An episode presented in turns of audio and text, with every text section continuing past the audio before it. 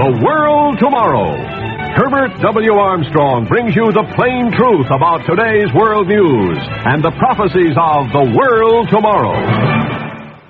And greetings, friends. This is Herbert W. Armstrong with the good news of the world tomorrow. Listen, I know that there are very few of you now listening who do not have some serious trouble, sickness, or worry in your family. Perhaps you think that no one else has the problems, the troubles, the hardships that seem to beset you.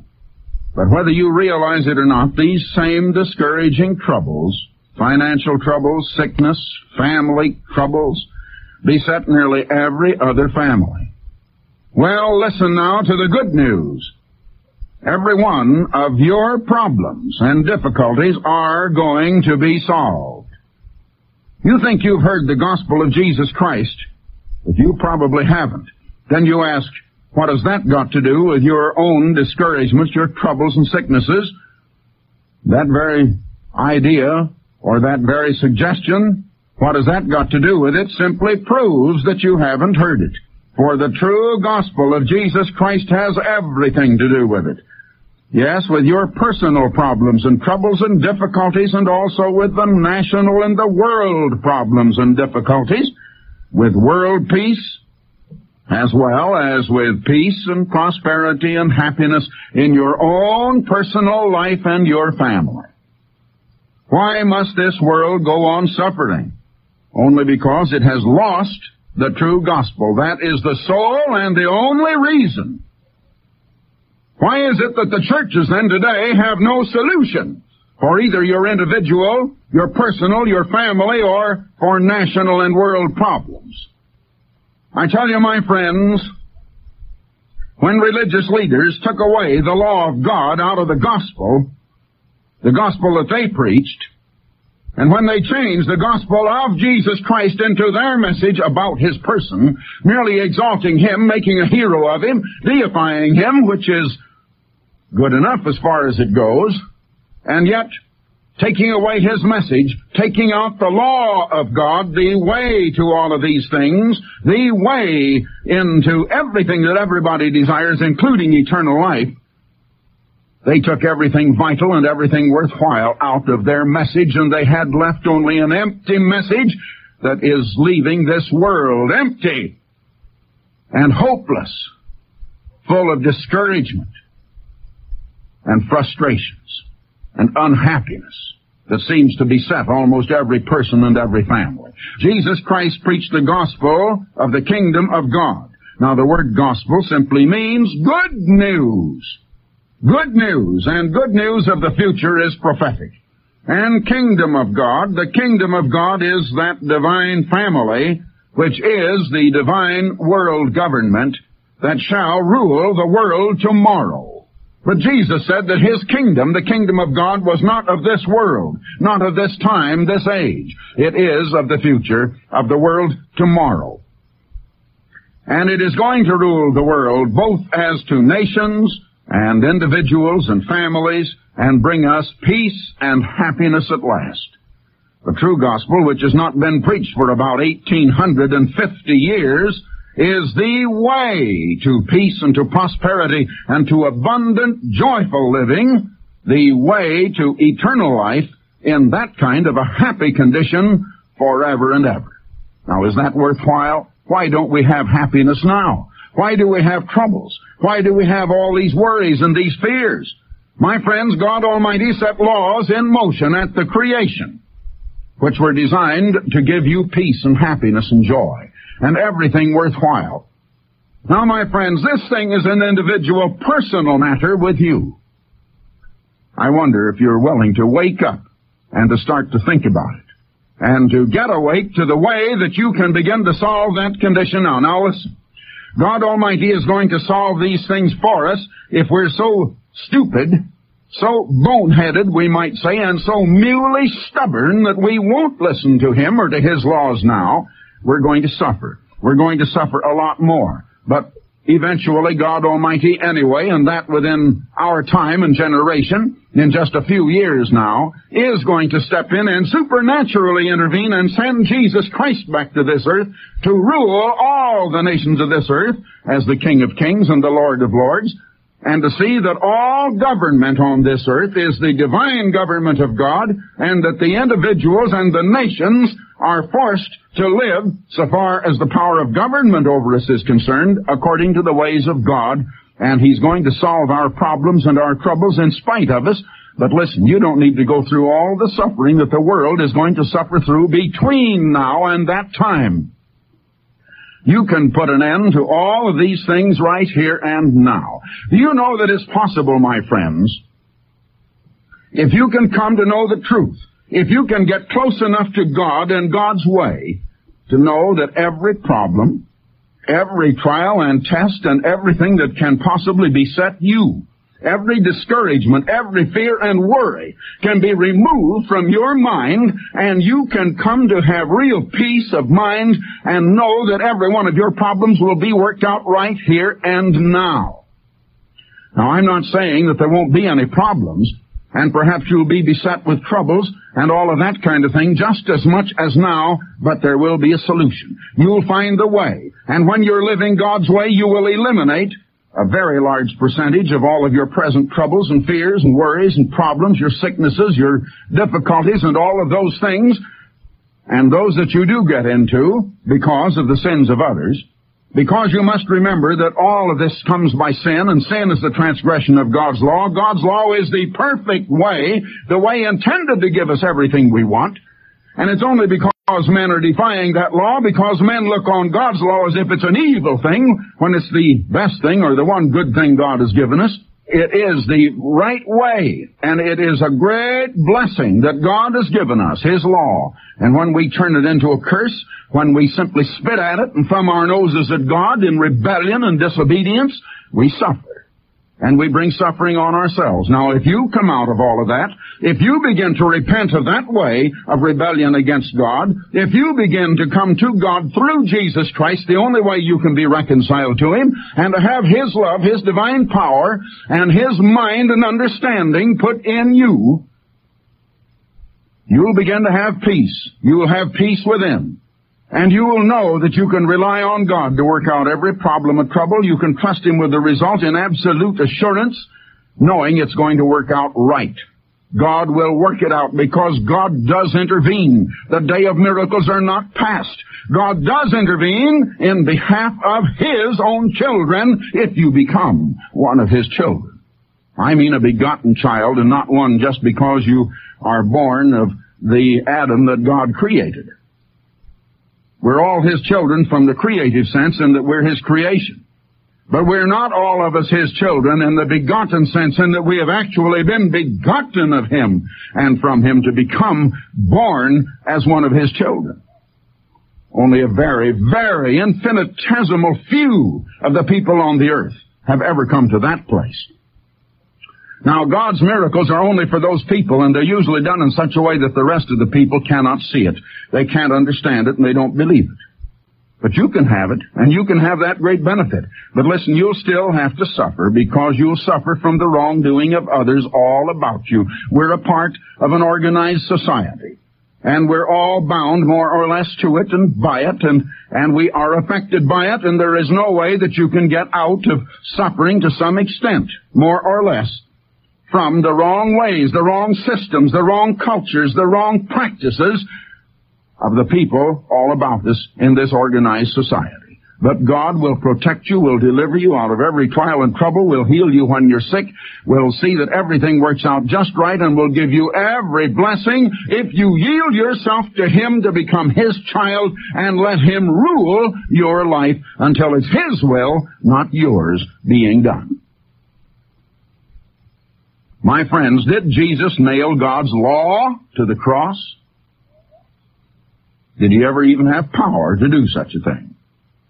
Now you've been taught, and nearly all of the so-called Gospels being taught today say that Jesus nailed his Father's law to the cross. Now to learn what gospel Jesus did preach and what he did do and what customs he did follow, we are quickly summarizing the four gospel books of the New Testament, Matthew and Mark and Luke and John. Now, we saw that Jesus had prayed all night, and when it was day, he selected twelve out of all of his disciples to become his apostles, and then he looked down upon them, and he lifted up his eyes on them, his disciples that he had chosen, and he said, Blessed are ye poor. And he was addressing this so-called Sermon on the Mount to them who were his disciples. He was addressing it to them. Now, evidently, the multitude came up while he was speaking because when we come to the end of it, we do find that there was a crowd there. We come over here to Matthew 7 and verse 28. It came to pass when Jesus ended these words, the multitudes were astonished at his teaching. So at the end of it, we do find multitudes there listening, but at the beginning there is no mention of any multitudes.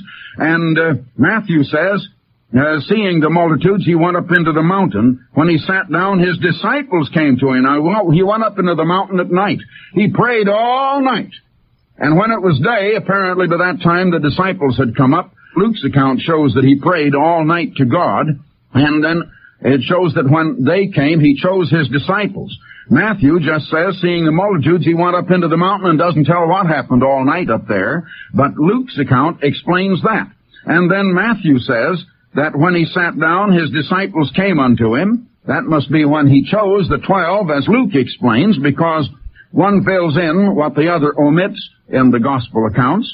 And he opened his mouth and taught them, his disciples, saying. And then Luke's account says he lifted up his eyes on his disciples, not on any multitude, and said, Blessed are ye poor, yours is the kingdom of God, and so on we pick up the story thread beginning with verse 17, where Jesus said, Think not that I am come to destroy the law.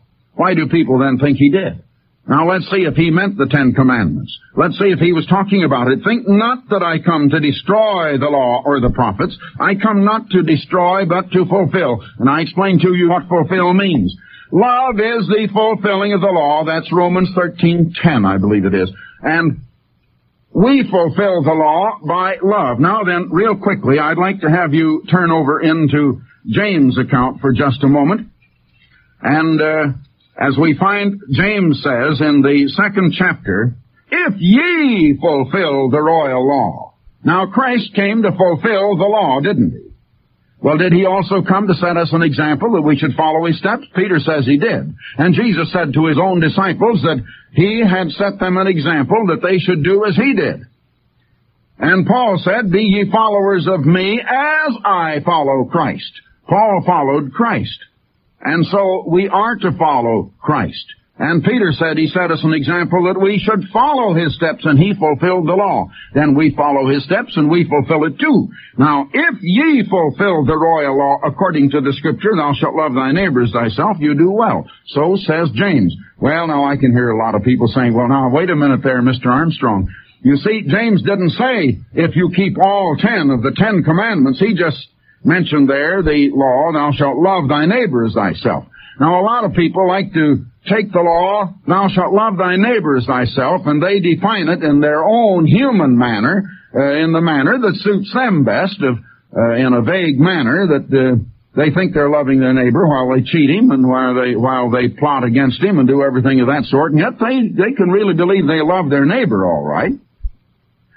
It's like Will Rogers said once upon a time, you know, that there was that law, thou shalt love thy neighbor as thyself, but he said, you know, we, we just don't all seem to be doing it. And he said, uh, for instance, he said, uh, here is a very rich man, Mr. Morgenthau, I think he mentioned, or someone like that. And no, he was Secretary of the Treasury at the time, but he, uh, well, he was a rich man, and he said, uh, now he said, I, I might think he ought to love me enough to share all of his wealth with me. And he said, the communists seem to think so, but he said, you see, Mr. Morgan just doesn't seem to see it that way. And he said it might be that, uh, what little money I have that uh, other people think I ought to just give it all over to them and share it with them. That's the way I ought to love them. But he says, you know, I just don't quite see it that way. If you remember Will Rogers, and uh, he did know a little something about human nature, didn't he? And uh, he put it in such a manner that we usually got the point while we also got a good laugh.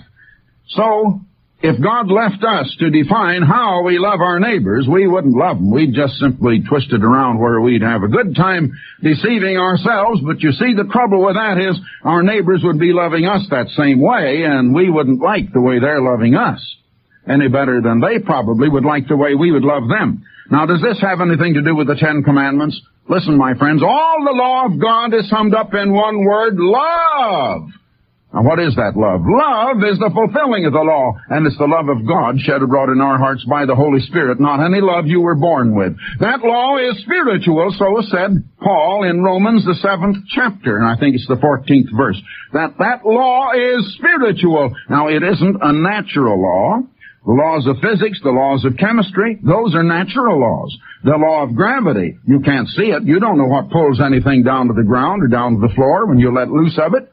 But there's something there, something invisible you can't see that pulls it down. What is it that makes things continue to travel in the same direction in which they are already moving unless some friction or brake or something stops them and impedes the progress? We call that inertia. Well, what is it?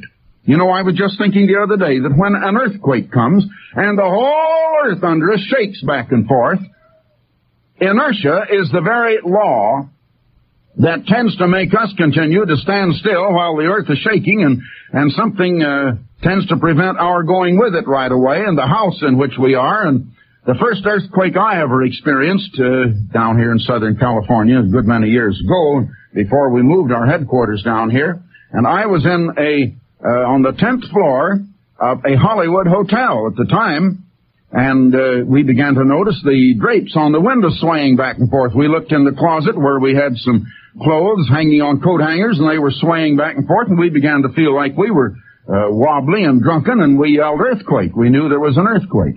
Now, what is it that shook us? Why didn't we go along with it? Well, you see, inertia doesn't go along with even the earth when it moves. Inertia tends to keep you in, if you're still, to hold you still. If you're moving, to keep you moving unless some friction or something impedes you.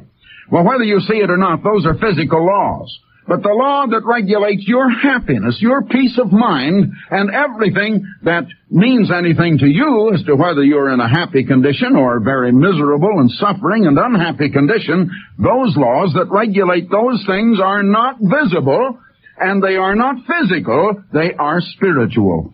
Now, do you know that there are even many physical things you can't see?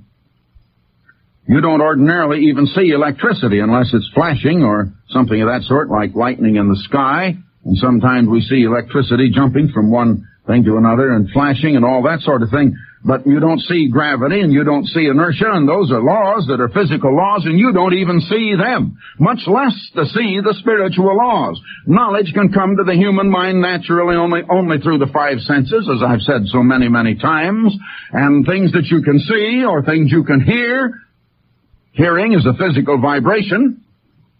I don't understand it. I guess some of our sound engineers around here do. Uh, we're using it as I speak into this microphone. I don't know what happens. Something vibrates something in here from my voice, and my voice is causing a vibration, and it somehow goes through the wires, and it goes out over the air, and it goes from the air into your radio set and vibrates something, and it causes a sound that's exactly like I'm sounding here, and your ears there, all over the United States, you people in Florida, you people in Texas, you people right here in Southern California, you're hearing it just like the few people that are here in the studio are hearing it with their own ears. I don't understand it. I presume some of the sound engineers do, but not very many of us do. But it works. Now again, you can't see spiritual things. You can't hear them. You can't taste them. You can't smell them. You cannot feel them. Then how can you know about them? Only as God reveals them. Now love, there is a spiritual divine love, and that is the only love that fulfills God's law. And God's whole law is love, and it's the way the divine love travels. Now, human love is a different kind of love, and it often travels in a different manner. Human love travels a great deal towards self, and that's lust. That isn't love, and that's sin, and that causes you suffering. You get to uh, feeling that uh, you love yourself a great deal, and you uh, become full of pride and vanity and greed, and you try to get everything for yourself, and you uh, uh, try to strut and and exalt yourself up above others and make a god out of yourself and all that sort of thing, and you think that's going to make you happy, and you do get a rather pleasing feeling out of it for the moment, but in the long run, those very things are the things that are damning your soul and making you so miserable and unhappy. And you don't understand why, because you don't understand the working of God's divine spiritual law any more than I understand the working of this uh, sound wave deal here that carries my voice right into this microphone through all these wires, and it's being recorded to go out later on other stations. And uh, I don't understand it. I don't understand how those tape machines working in there that are recording every word I'm saying now. Just as many of you are listening to it, coming over those tapes later as those wheels turn around, you can look at that tape, you can't see a thing on there, and yet it's recording everything I say. It can record a great symphonic orchestra, it can record music, it can record anything. Then again, it can be erased and in a split second record something else in the place of it. You can't see anything there. It doesn't take anything off of the tape. We can run that voice or the sound through and erase it and put new sound on that same tape, I guess a hundred times, and the tape is still good if it doesn't happen to break. It finally does get old and break once in a while. Well, we don't understand these things, that's true, but we know the results and we know they work. And let me tell you something. I know this. I know that most of you people and most of this world are breaking the spiritual law of God and you are suffering. Now when you begin to keep the law of God, you will begin to have peace and happiness. Love is the fulfilling of the law, but it is the love of God shed abroad in our hearts by the Holy Spirit, and that's spiritual. And the law is the riverbed down which that river the rivers of living water, as Jesus figuratively called His Holy Spirit, will flow. It's the channel bed, and it flows out away from you and in doing good to others. Now love, the divine love, is the principle of giving, not of getting. It's the principle of humility and exalting God and trying to serve and help others, not of exalting yourself and trying to take away from others. Now, that great law of love is divided into the two great commandments, love toward God and love toward our neighbor. Now, a lot of people are willing to have love toward their neighbor, but they don't want any love toward God. They don't want to love God. They want to leave God out of it. Now, if you just love God the way that seems right to your mind, you don't know how to love God. And those that worship God can't worship Him the way most people think they do. They aren't really worshiping God at all. Because God is a spirit, and those who worship God must worship Him in spirit and in truth. Very few people know the truth. Very few people have the Spirit of God, and they don't have the faintest infinitesimal idea of what it is to love God or to worship God in spirit and in truth. They want to do it in their own human way, which is in error and in carnality and not in truth and in the Spirit of God. You have to have the Spirit of God to do it. You know, John, in John's Gospel, mentioned that some of us love God. But he said we only love God because He first loved us. And actually it's only a return of God's own love. That love comes from God. It flows into you and can flow back to Him and you can't have that love toward God until His love first flows into you and you can't have that until you surrender your rebellion against God, until you put down your stubborn rebellion against the law of God and surrender to it because sin is a transgression of that law and when you come to God through Jesus Christ, then the penalty of your past sins, which has stood between you and God, is wiped out, and you can be reconciled to Him, and the minute you're reconciled to Him, He stands bound by His promise to put His Spirit in you. There is no other way. And when His Spirit comes into you, that's His love. That's the divine love and it will fulfill the law by flowing back to God in the way that God says and out to neighbor. Now then, if God just left us to do it any old way, just to love God the way you think, and love your neighbor the way you think, you still wouldn't know how. So God goes a little further. And in the Ten Commandments, the first four of them, God tells you how to love God. Now a carnal mind can't do it. A carnal mind is enmity against God. It's antagonistic toward God and it thinks God is wrong and God's law is wrong. And you know that's what we've been doing all these years. The first man this side of the flood that set himself up as a champion of all human beings to emancipate mankind from God and from God's stern, hard law was a man named uh, Nimrod. For a minute, I could only think of his wife's name, Semiramis, and it was a man named Nimrod. You read of him in the tenth chapter of the book of Genesis. And Nimrod was a mighty hunter. He organized men to hunt down the wild animals before the eternal. Before is a mistranslation, actually. Well, it's, uh, that is, you don't get the sense of it the way they've translated it. It means he set himself ahead of God and before God, and as if he were greater and mightier than God, and made himself the ruler over men. And as the Moffat translation renders it, he was the world's first despot. Now let's get this. I see my time will soon be up, and I want you to get this. In the first four of the Ten Commandments, God tells you how to love Him. And it isn't the way a lot of people want to love Him, and it isn't the way they want to worship Him. You know, a lot of people have idols and don't know it. Some people, their idol is their home, and others it's their automobile, and others it's the clothes they wear, and others it's money. Of course, I think more people have money as their idol than almost anything else. Some people, it might be a husband, a wife, or a child. Even some people have a, a mother or a father complex, and, and, and the mother or the father is the idol. Whatever it is, I tell you, my friends, some people have had their own intellectuality as an idol and didn't realize it. And before you're ever converted, God will have to take that idol away from you and you'll have to worship Him and surrender. Then again, you're not to bow down to a graven image or any material thing and worship that. And God says that you must not take His name in vain because God names things what they are and there's power and meaning in a name. And God's names have meaning, only we seem to have lost them. The word Lord is only a title and uh, is a misnomer from the original Hebrew word, which means the eternal, the ever-living. We have just lost it, that's all. And uh, Jehovah is not the right name. And then if we love God, we'll keep holy the day He set apart and made holy and commanded us to keep. But a lot of people just don't see it that way, you know. They want their own way. They don't know how to worship God in spirit and in truth. They're not surrendered or yielded, and they don't know how to love their neighbors themselves.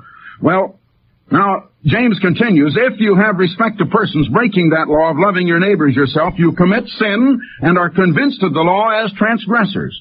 For whosoever shall keep the whole law, that's just love to God and love to neighbor, and yet offend in one point, he is guilty of all. That law has points. For he that said, or the law that said, do not commit adultery said also, do not kill. And there he's mentioning the Ten Commandments as two of the points. Now if thou commit no adultery, you don't break that point. Yet if thou kill, that's the one point you break. Thou art become a transgressor of the law. Well, there you are. If you say, well, I'll keep the others, but I'm going to break God's Sabbath. Well, he says you're a transgressor of the law. For more information, please visit our website at www.coglittleflock.com.